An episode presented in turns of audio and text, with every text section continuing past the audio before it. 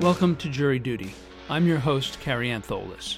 This season of Jury Duty explores the criminal trial stemming from the tragic death of Ahmaud Arbery, a 25 year old black man who was pursued by three white men, Travis and Greg McMichael and William Roddie Bryan, and was eventually shot to death by one of those men, Travis McMichael.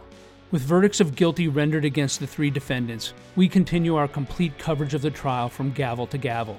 In our last episode, we continued our look at prosecutor Linda Dunikoski's rebuttal closing as she dissected the defense arguments that their clients were engaged in attempting a lawful citizen's arrest.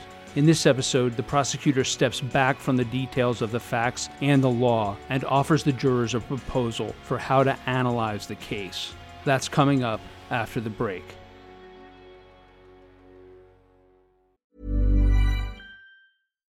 Hey, Dave. Yeah, Randy. Since we founded Bombas, we've always said our socks, underwear, and t shirts are super soft. Any new ideas? Maybe sublimely soft. Or disgustingly cozy? Wait, what? I got it. Bombas. Absurdly comfortable essentials for yourself And for those facing homelessness. because one purchased equals one donated. Wow, did we just write an ad?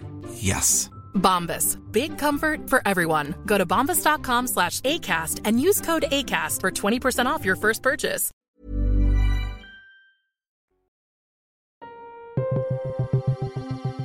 Linda Dunikoski, again using a PowerPoint presentation, starts this section of her rebuttal with her big picture argument for how the jury should look at the case. So, how do you analyze this case? Well, was it a citizen's arrest? You decide.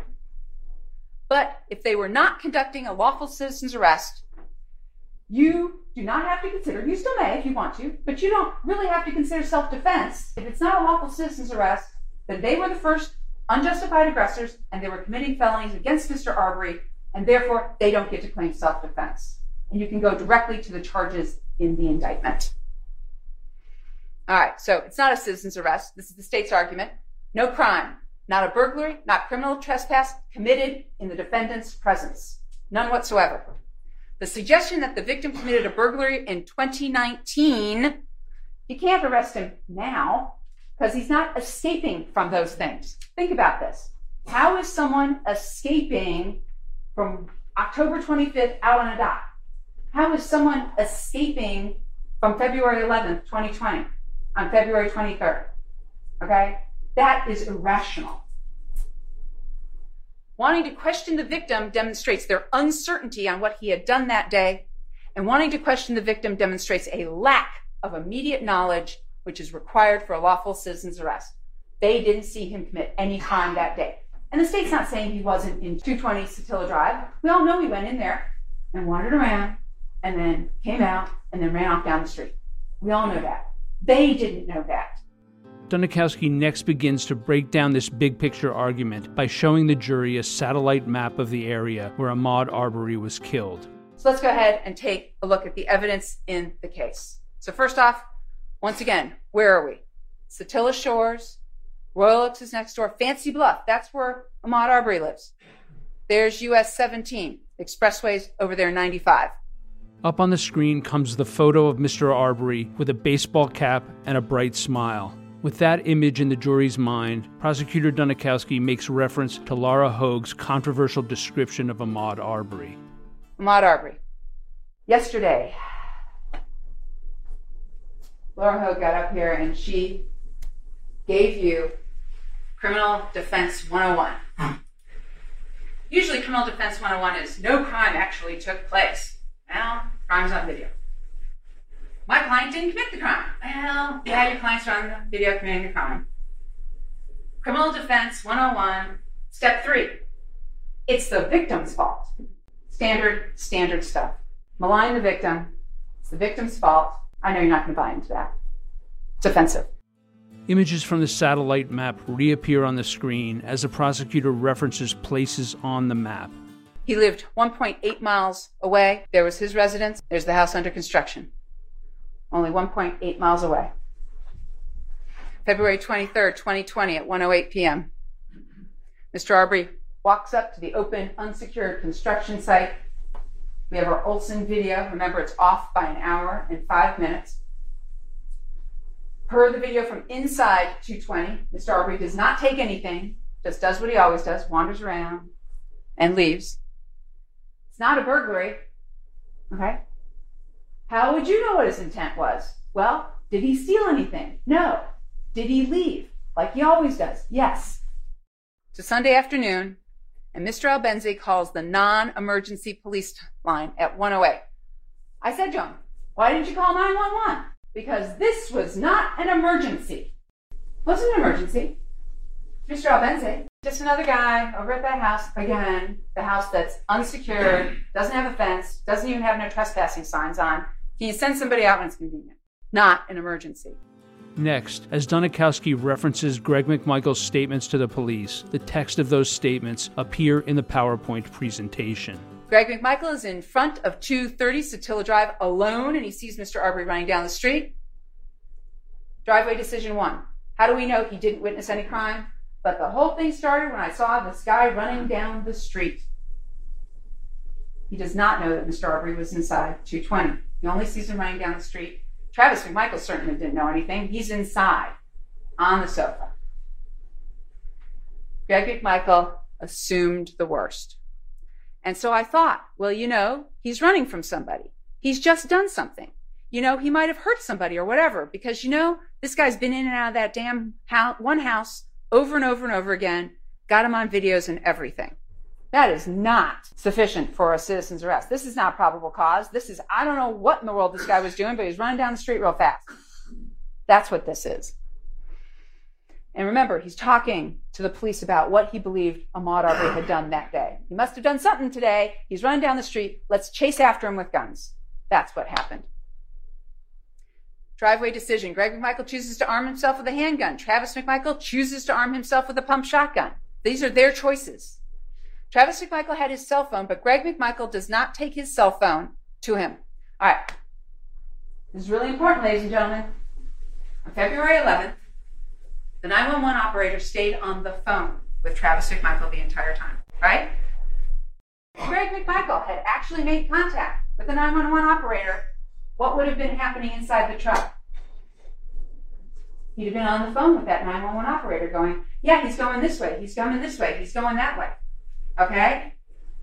The fact that Greg McMichael was not on the phone with 911 giving them a play by play tells you that Travis knew his dad hadn't called 911.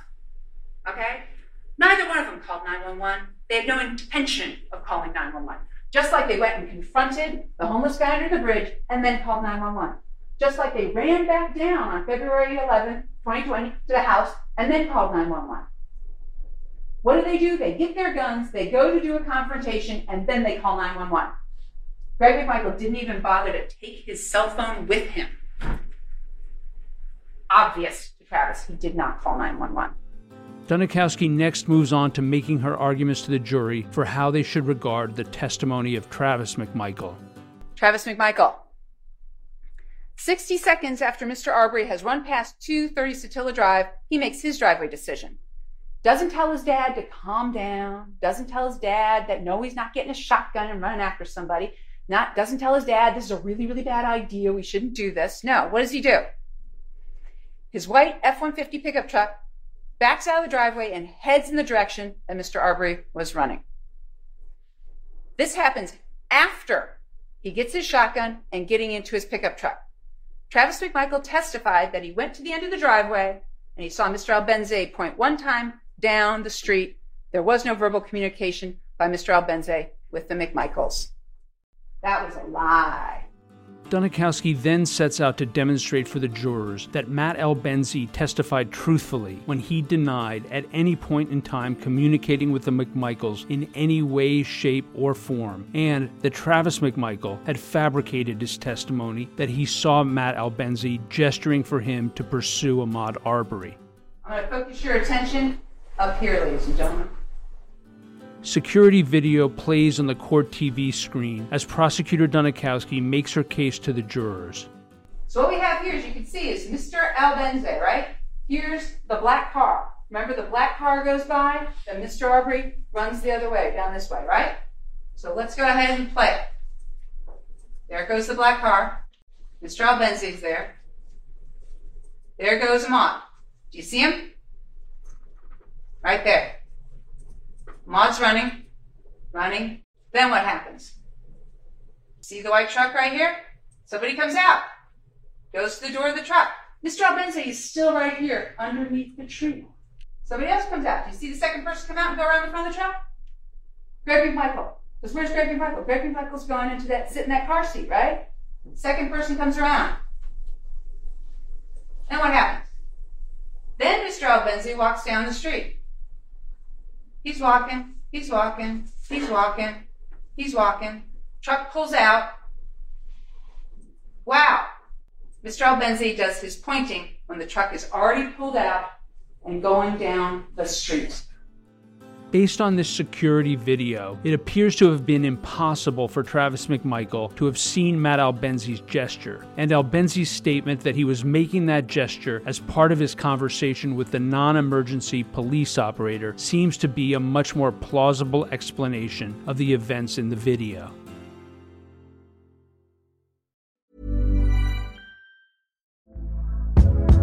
Hey there, it's Michelle Norris. I'm host of a podcast called Your Mama's Kitchen. When I travel, I'm usually looking for a way to find a taste of home when I'm not at home. And one of the things I love to do when I am at home is entertain. And Airbnb allows me to do that. When I was in California recently, I rented a house that had a great kitchen. And when we were sitting around the table, we we're all thinking, we're in someone else's house. Someone could be in all of our homes as well. If you have a home, but you're not always at home, you have an Airbnb. Your home might be worth more than you think. Find out how much at airbnb.com/slash host.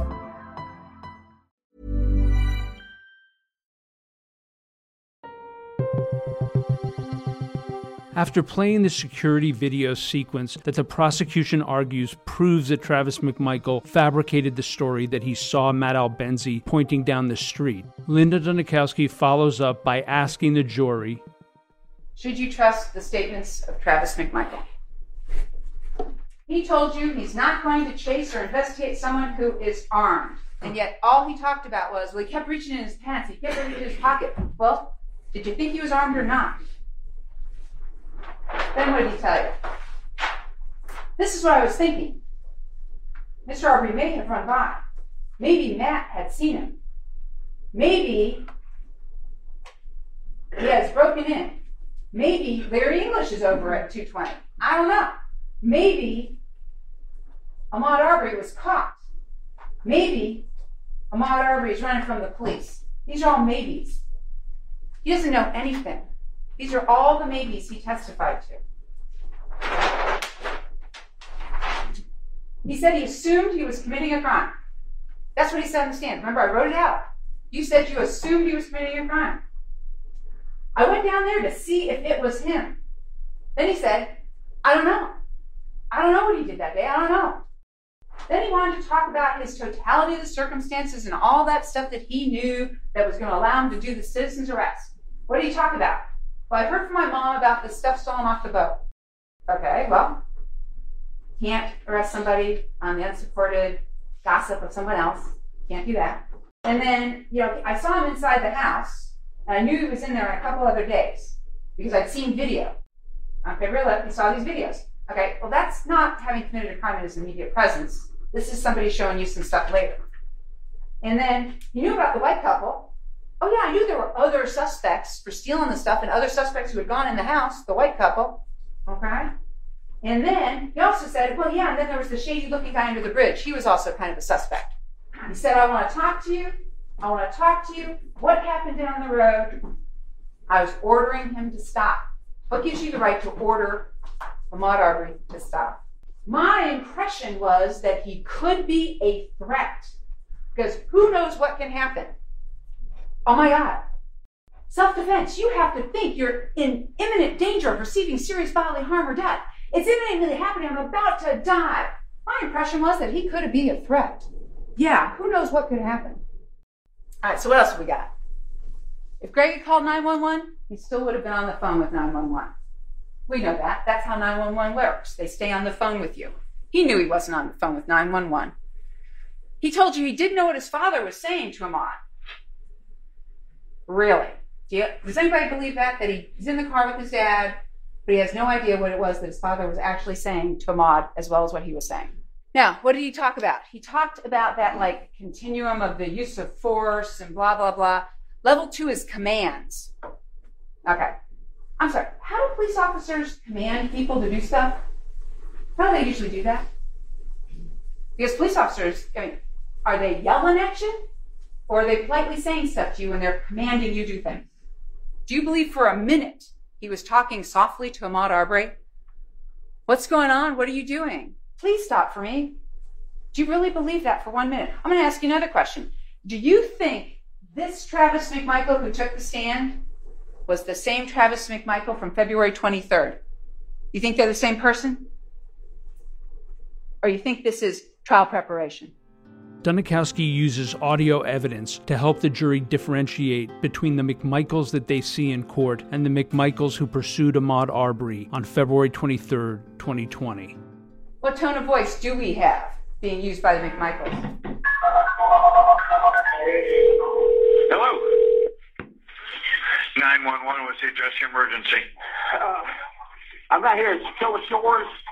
It's a black male running down the street. Satilla, where, where, where at Satilla Shores? I don't know what street we're on. It, stop right there! Is it? Stop! Travis! Sir, hello? Ask yourself, was that the tone of voice being used? Well, yes, we know it was. He just said, stop. God damn it, stop to Mr. Arbery in that tone of voice. The prosecutor ends this section of her rebuttal by using the defense questioning of Travis McMichael against the defendant, specifically their reference to the use of force continuum training that McMichael claimed to have received in the Coast Guard. All right, use of force continuum. Presence. Did not have no badge, no uniform, no authority. Just some strange guys in a white pickup truck. Strangers. Verbal commands. They don't have any authority to use verbal commands. This is a fellow citizen. This is another human being. They're pulling up on him and they're commanding that he stop and talk to them. And then, of course, he skipped level three, level four, level five, and went right to deadly force. Someone's dead. Claims he didn't cut off Ahmaud on Burford, did not get out with his shotgun. I don't know, you believe any of that? Told the police he got out of his car in Holmes, a few houses down, and yelled at Ahmaud to stop. Now he says that didn't happen, and his convenient excuse is I was really confused. What did he say the Coast Guard goals were? To not escalate, but to keep everyone calm and cool. You don't want anything to escalate. But then he tells you, oh, but you pull out a shotgun and point it at somebody to de escalate a situation. What are you talking about? Does this logic make any sense to anybody? Travis McMichael never said to the police, I was making an arrest. I was trying to arrest him for the crime of this. Wouldn't that be really, really important? Hey, I was trying to effectuate a citizen's arrest for this crime that I know he committed. Wouldn't that be something you tell the police? Never once. Never told Mr. Arbery he was under arrest. Never said, I saw him commit the crime of blank today. Because he didn't. He was sitting on his sofa. Never said, I was afraid he was going to hurt my dad or pull him down. Never even mentioned being afraid for his dad. Not once. Anything about the English's boat or anything being stolen from 220. Never mentioned it. Never talked about it. Two hour and 45 minute interview. Doesn't talk about any of this stuff. Assumed the worst. Here's what he did. So he stopped and I said, Hey, just want to talk to you, you know, where are, where are you running from? Where are you going? This is what he says he said. He's asking Ahmaud about what he was doing that day. That day. Because he didn't know what he'd done that day, but he assumed the worst. He must have committed some crime. What's your emergency? There's a black man running down the street. What did Agent Seacrist tell you? GBI agent, I can't compel anyone to speak to me. They knew better, just like Agent Seacrist knows. I can't compel anybody to talk to me. That concludes this episode of Jury Duty The Killing of Ahmaud Arbery. On our next episode, we finish our examination of prosecutor Linda Dunikoski's rebuttal closing argument as she moves on to an assessment of the evidence against William Bryan and then wraps up with one final suggestion to the jury for what this case is all about. Hey, it's Danny Pellegrino from Everything Iconic. Ready to upgrade your style game without blowing your budget? Check out Quince. They've got all the good stuff shirts and polos, activewear, and fine leather goods, all at 50 to 80% less than other high end brands. And the best part? They're all about safe, ethical, and responsible manufacturing. Get that luxury vibe without the luxury price tag. Hit up quince.com slash upgrade for free shipping and 365 day returns on your next order. That's quince.com slash upgrade.